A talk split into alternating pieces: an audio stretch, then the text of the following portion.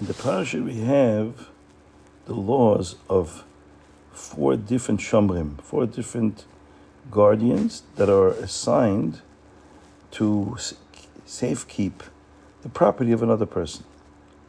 So they signed on with an agreement to be the owner that they will keep the property safe. So there's varying degrees of liability that they take on depending on the situation. If, let's say, the first two shomrim involve an, a gratuitous shomer who doesn't get paid, and we assume, since the particulars weren't discussed in the contract, that since, based on the fact that he wasn't paid, that the degree of liability that this person assumed during the agreement was at a minimal level.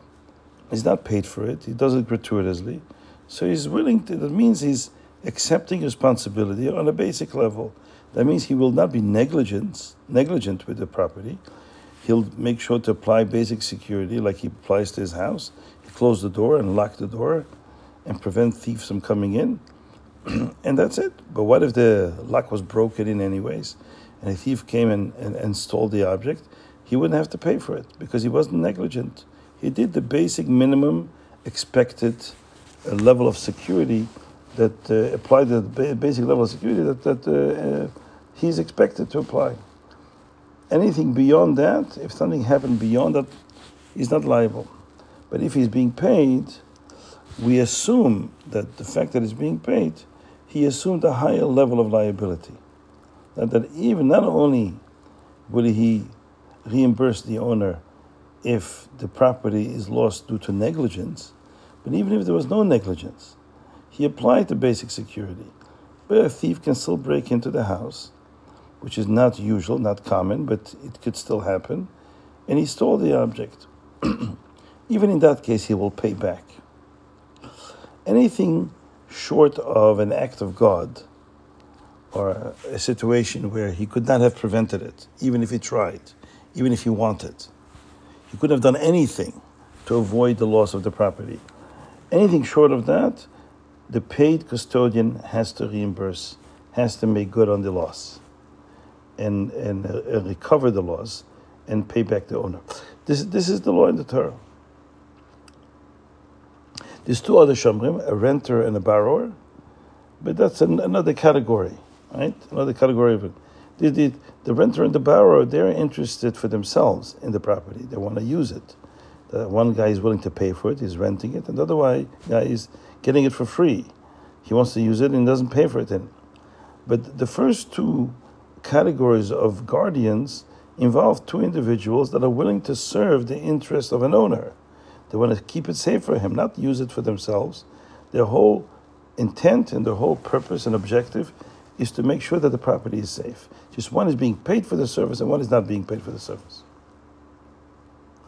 Now, Rabbi Akiva Eger, one of the great Gaonim of his time, as reported by his student, asked the following question.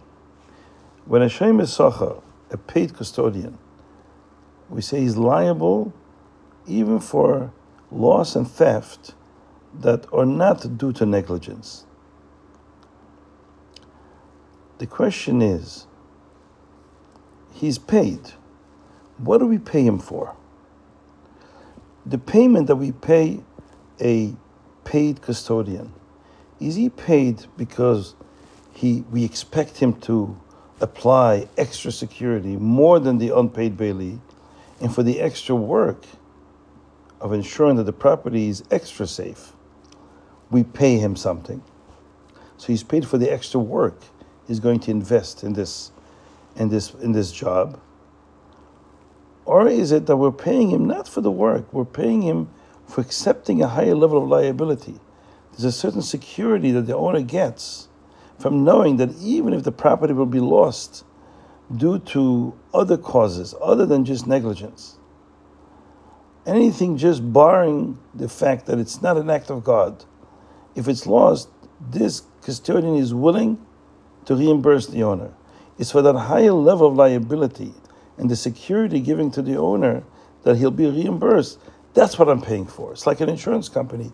You don't pay insurance company money because you're going to safe keep safe keep my property. we pay an insurance company because if the property is lost, the insurance will replace the property and pay for it. Same thing, the, the, the custodian is being paid because he's taking on a higher level of security. What would be the difference? What he's paid for? What he's paid for the extra work, or he's paid for the higher level of security and liability that he's taking on? The difference would be what if he's a shomer sachar? He's paid to keep something safe, and he decides not to do anything. He leaves the object totally uh, in a negligent way and leaves the door wide open, walks away for a day or two. Anyone can walk in and steal it. Clear negligence. And luckily, nothing happened. When the owner comes back to claim his property, the property is right there in mint condition. The question is, of course, the shomer doesn't have to pay anything, but the object is not lost. It's right there. He can hand it over back to the owner. The question is, does the owner have to pay the shomer? He promised them a fee to pay him for, for being for keeping safe the, pro- the property. If the money that the owner agreed to pay the shomer is for his work, he hasn't done any work. On the contrary, he's neglected completely his responsibility of keeping it safe. But if the money is owed to him because he agreed to be liable even in the most ex- more extreme case of loss, then the Shomer says, hey, what difference does it make to you whether I watched it or not? The bottom line, I was willing to pay. If it got lost, I would have paid for it. So you, you, you paid me for that security that I gave you, that I'll be liable, even if it's lost or found, even if it's lost or, or stolen. So what is it? Now, Rabbi Akiva Eger doesn't seem to have answered the question. But in the Ketzos HaChoshen it says that you, he wouldn't have to pay him. It seems like he understands that the payment of Hashem is not for the higher security and liability, but for the extra work that the Hashem promises that he will apply to make sure that it's kept safe. Obviously, according to both sides of the understanding of this halacha, the shomer does accept respond, does accept upon himself to be responsible to watch to keep it safe.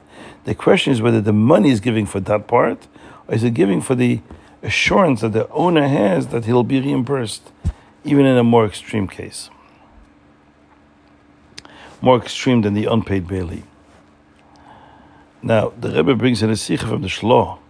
Shloh says that the four Shamrim are really representative of the four different levels of people who serve Hashem. We all are guardians in this world. We're to protect the world and make the world a better place, even. So now there are different categories. So the first two Shamrim are types of individuals who are here to serve, just like the two Shamrim, whether he's paid or unpaid, but their main motive, their main objective here is they, they're here to serve, to, to, to keep safe somebody's property. That's what a shomer means. Shomer is someone who keeps safe somebody's property. Yes, one of them is not interested in being paid for it. He doesn't get gratuitously. The other one wants something in return. He wants something in return, but for what? For a service where he is going to provide to the owner a, a service of safekeeping his property. The other two shamrim, which is the renter and the borrower, their main objective is to rent and to borrow. They want to use the property. They want to benefit from it. But one of them is willing to pay in return something for it. Another one is not willing to pay anything. He just wants all the benefit for himself. The first two, on the other hand, are both representative, according to the Shloh, of a, a Jew who is trying to serve Hashem. Do Hashem's will. Is dedicated. As it says in this week's parasha. Except one does it without expecting anything for himself. No spiritual returns, no physical returns. He simply is eager to fulfill Hashem's will. He wants Hashem to be happy. The other guy wants something in return. It could be something physical or spiritual. Here we, we have something in Tanya. All of this in Tanya, there is sometimes a person who serves Hashem and does everything right But he has no struggle. There's no struggle in his observance. He's a person who's um, cold fish. He doesn't have any temptations. He's not turned on by the physical temptations of the world. And also, he's brought up to be very diligent and very focused on doing the mitzvahs. And it's easy for him, there's no struggle for him. So, although he does all the mitzvahs and stays away from all the sins in the Torah, he's a perfect person. But he's not called a servant of Hashem. He's not serving Hashem. Serving Hashem means that you have to struggle. You're up against a certain uh, resistance, right? And, and, and you overcome that. That's called Avodah, Oved Hashem. So, could be that this is the Shaila of Rabbi Akiva The Shemer Socher is a Shemer. He's here to be Shemer, to serve the owner. But the question is whether he deserves to be paid if he didn't work at all. That means he was a Shemer. He was serving Hashem. He was doing all the mitzvahs the way Hashem wanted it. But there was no work there. He didn't have any resistance in his life, any tension, any struggle. So here the question is does he deserve a reward? Does he deserve to be paid? In other words, is he really an Eved Hashem? Is he really a servant of Hashem? And Rabbi Akiva Eiger says that's a question. According to the Shalah, it cocould be, and in this way, the Alter Rebbe says in Tanya, he's not really an Eved Hashem, although he's doing all the mitzvahs right.